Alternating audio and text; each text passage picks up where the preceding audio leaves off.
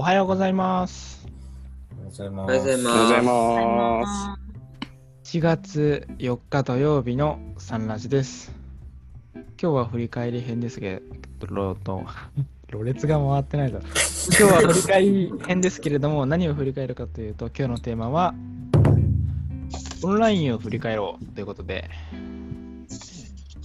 今までオンライン行事って名前でやってたのが、ネットフォーラムになったという内々の事情があり、まあ、ちょっとこれを機にオンラインでの取り組みっていうのを振り返っていきたいなと思います。よっということで。何ですか。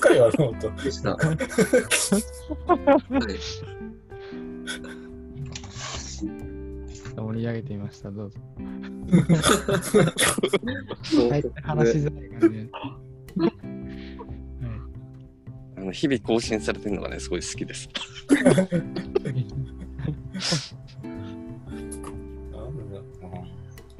オンラインないや、いや、昨日、なんだろうなてか、い大阪教区で、あの夜のお祈りしてるときに、あの、まあ、コロナウイルス収束の祈りと、あの大自然参加一斉特需とかしたりしてますけど、毎日夜、いろいろ先導者変わったりしてやってるんですけど、なんかそのよよ読む文章の時になんかあのなんか祝福の祈りする時にまだなんかオンライン行各行事に参加していただきたい方オンライン行事とかなんかそういうのに参加していただいた方っていう方のその言葉が入ってるんですよね。だからまだネットフォーラムの正規版非正規版についてちょっとまだ自分を理解してないですけど、まあ、とにかくこのオンライン行事に関してはうんまあとにかくうんかったし、うんなんかオフラインと比べたらなんかいっぱいなんかいろいろメリット面とかもいろいろあの学べたし、まあデメリット分も感じた分野とかもありますけど、いろいろやっぱり、まあ結局良かったかなとは思いますけどね。まあ今度変わる、名称が変わって、まあそういうね、なんかどれが正規版で、どれが非正規版扱いにされるとか、いろいろ細かい部分なんかあるみたいですが、まあ、まあ、結局は良かったなとは思います。うん、皆さんどうなんですかね。ねうん、えー、ワンラン少しちょっと抽象的な話をにしんとあれだなと思ったんで話ですと結構勢い勢いでやってきたうんのが今これまでだったなっていう感じがします。なんかあとにかく初めてだから出しちゃえみたいな感じで、えーその企画のレベルというか完成度みたいのは、まあ、一旦横に置いておいてまずはやってみようっていうのが、まあ、この23ヶ月だったかなっていう。でもだんだんと物が増えてくるとですねやっぱりいいものがいいものとかみんながいいなこれって思うものが残りそうでないものはあの残らなくなってくるあの市場の原理が働いてくるのかなっていうのが、うん、ちょっと最近感じてますね。消費者が選び始めるぞみたいな。うん。感はしてます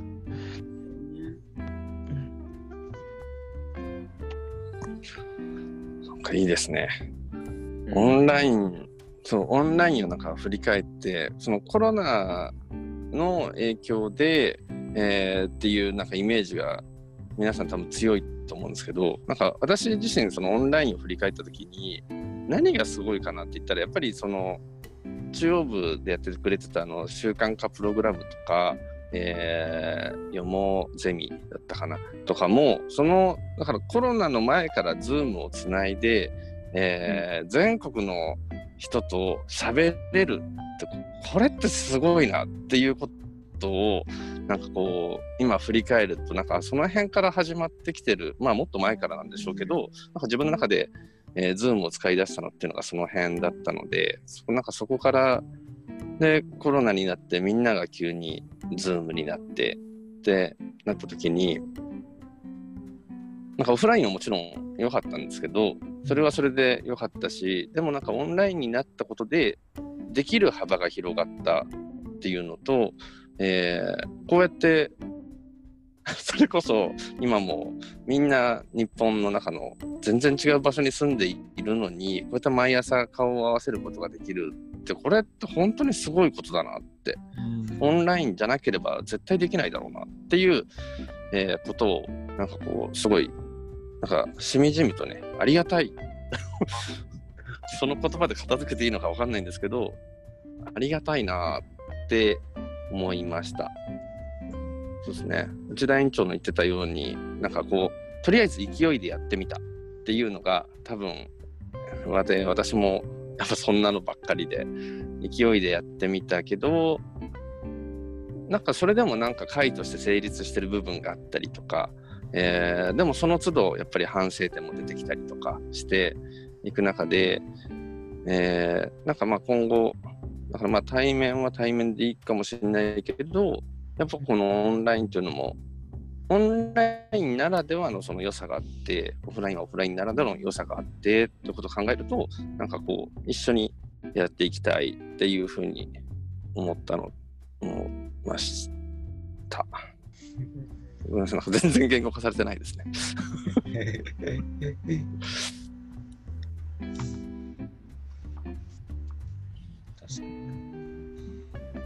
高橋さんが言ってるところがすごい私も共感できることが多くってオンラインはなんかこう、うん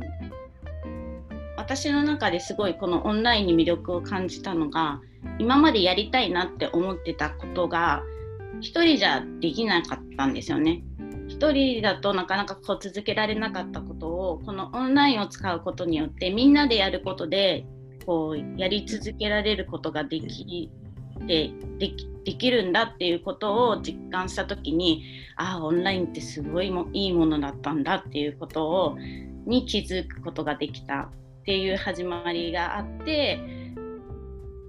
だったら今までやりたいって思ってたことをやっていきたいなっていうのでいろいろやり始めたっていうところがあるんですけどそのまあ高橋さんが言ったのと同じことになっちゃうけど。まあ全国につながれるのもそうだけどなんかこうその人それぞれのこう生活の中にこう、まあ、入りやすいっていうんですかね。なんかつながりやすいなっていうのがやっぱオフラインとの違いなのかなって思うと、まあ、そこはこういこの状況が変わっても、まあ、取り入れていきたい部分だなっていつも思いながら最近はこう何か行事をやるあ行事か何かやるオンラインで何かやるってなった時になんかオンラインでしかできないことを考えなさいってよく言われるのでオンラインでしかできないことってなんだろうなとか思いながらいつも考えてるところなんですけどね。この距離の制約がないってか移動の制約がないっていうのはオンラインの良さかなと。思いうんます。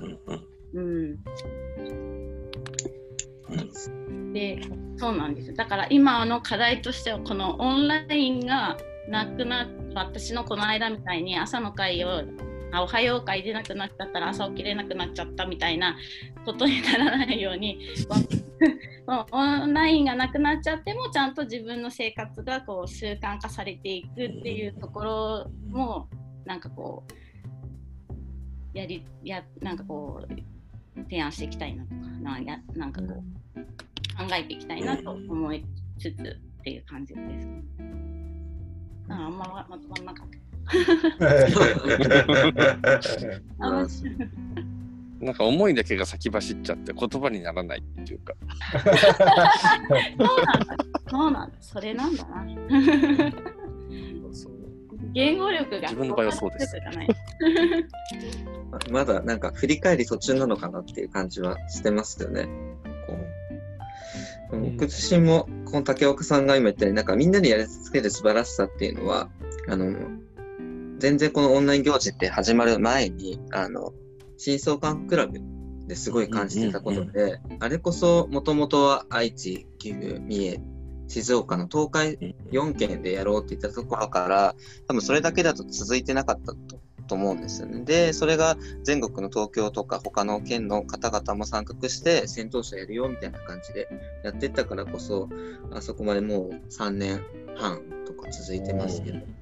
うん、続いてるあの行事というか、なんていうのかね、ネットワークになってるのかなと思うと、多分かなりそれ先先駆者っていう言い方あれですけど、だったのかなと思います。で実際にそのオンラインを振り返って当たって、やっぱりその、うん、特に例えば中高生とか育成とかってなかなかそう手が回らないみたいなところが、まあ、都道府県によってはあると思うんですけども、そういったところも、まあ、みんなに力を合わせてというか、他のあの都道府県のあの行事とかにもオンラインだと手軽に参加しやすいっていうところで、かなりその、まあ、垣根を越えられるっていうのがオンラインだなと思います。まあ、あとは、やっぱりリアルの代々ではないので、まあ、私有会をそのままオンラインでやるっていうのはもちろんだけれども、まあ、竹岡さんの言葉その軽い感じですけども、やっぱりオンラインならではのことっていうのがきっとあるはずで、逆にリアルならではっていうのがあって、今ちょっと、あの、うちうちで上信業をやろうっていう話になってるんですけども、もう上信業をやるにあたっては、なんかオンラインじゃなくてリアルだよねっていうことにうん。なって、そこって、あの、やっぱり今後、この行事はリアルだ。この、これやっぱりオンラインの方がいいよねっていう、こう、切り替えが、切り替えっていうか切り分けができてくると、すごくもっともっと活動の幅が広がっていくんじゃないかなって思ってますね。で特にそのネットフォーラムの通達があった時に、あの、蓄字型？蓄字型だったっけな？なんか名前。蓄字型。うんはい育児型があって、確かにそれはね、あの、オンラインならではなと思いましたね。その、動画とか配信とかを見て、そこをいつでも、あの、投稿ができるっていう、これまで当たり前にあったものだけども、そういった形の活動ってあんまりしてこなかったので、それはすごく可能性を、ちょっとこれから探っていきたいなと思うところですね。納得。すごい止めてくださって。納得。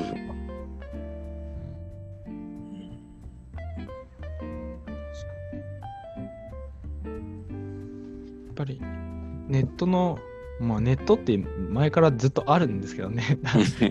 なんだけれど、僕たちにとってはかなり黎明期というか、あの、本当に始まったっていう感じが非常に強い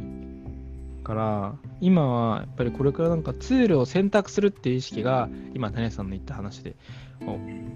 ツールを選択するっていう意識がかなり重要なんだろうなっていうふうに感じて、まあ感じました。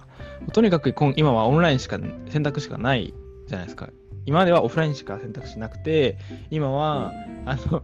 オンラインしか選択肢がない時代だったんですね、コロナで。でそれがこうどっちも選べるってなった時に、こうしっかりと自分のいろんなものを見て選んでいかないと、あのそういうのが移動手段に関わるものが出た時ってすごい社会が変わる。例えば車が出た時に、やっぱ今までは近近場で働くか住み込みで働くかみたいなしか選択肢なかったのが、通勤できるっていうものが出てきたりとか、そうすると人々の生き方みたいなのがものすごい変わったりとか、で単純に動かなくなるから、まあ、メタボになるよねとか、そういう社会問題になったりとか、な時に結局そのツールってすごく便利なんだけれども、その自分の状況とかをしっかり把握せずに選んじゃうと、なんかそもそもなんかどうなのみたいな感じになっていく。やっぱりツールって選ぶものだって言った時に、その選ぶという過程をちゃんと自分の中で作れるかっていうのは多分今後すっごく重要になるからな今まではまあオンラインでしかできなかったからまあ逆に選ばなくてもよかったと思ったけど、そこがちょっと分岐になってきたなっていう感じはこれがふさわしいのかどうかっていうのを選択するという過程を飛ばさないようにめんどくさいことですよね考えるっていうのは、うん、でもここを飛ばすとまた違うことが出てくるっていうのが今までの便利なものシリーズが出てきた時に毎回ある問題あるある問題 かなっていうことはまあ思いましたね。あー。って言ってる間に時間か。やっぱりいいいい話する。あなんだっけ？あ、これだ。なんか、最近こう自分の仕事をサボりがちな。いやありがとうございます では、見よって仕事見よっにないので読みます。え7月4日土曜日、人が幸福になるかならぬかは今の生かし方次第で決まる。人が幸福になるかならぬかは今の生かし方次第で決まる。うんといういいですね。睡眠のポイントもお願いします。ファイルの起電力が足りてなかったです。いきましたか？大丈夫そう？はい、大丈夫です。はい。では、本日の睡眠のポイントです。定期的な運動が大切です。体の負担が少なくて長続きをする散歩やジョギングなどが効果的です。特に寝る3時間前ぐらいが一番有意です。はい。理想的な生活ですね、なんかね。いいですね。ということで、えー今日のサンラジはあ振り返り編でした。ゲストは内田、山田、谷合、竹若、高橋でした。今日も記念力を高めてまいりましょう。明日のフリーテーマはどうしたもんかねああ、楽しみ楽しみ。ありがとうございました。ありがとうございました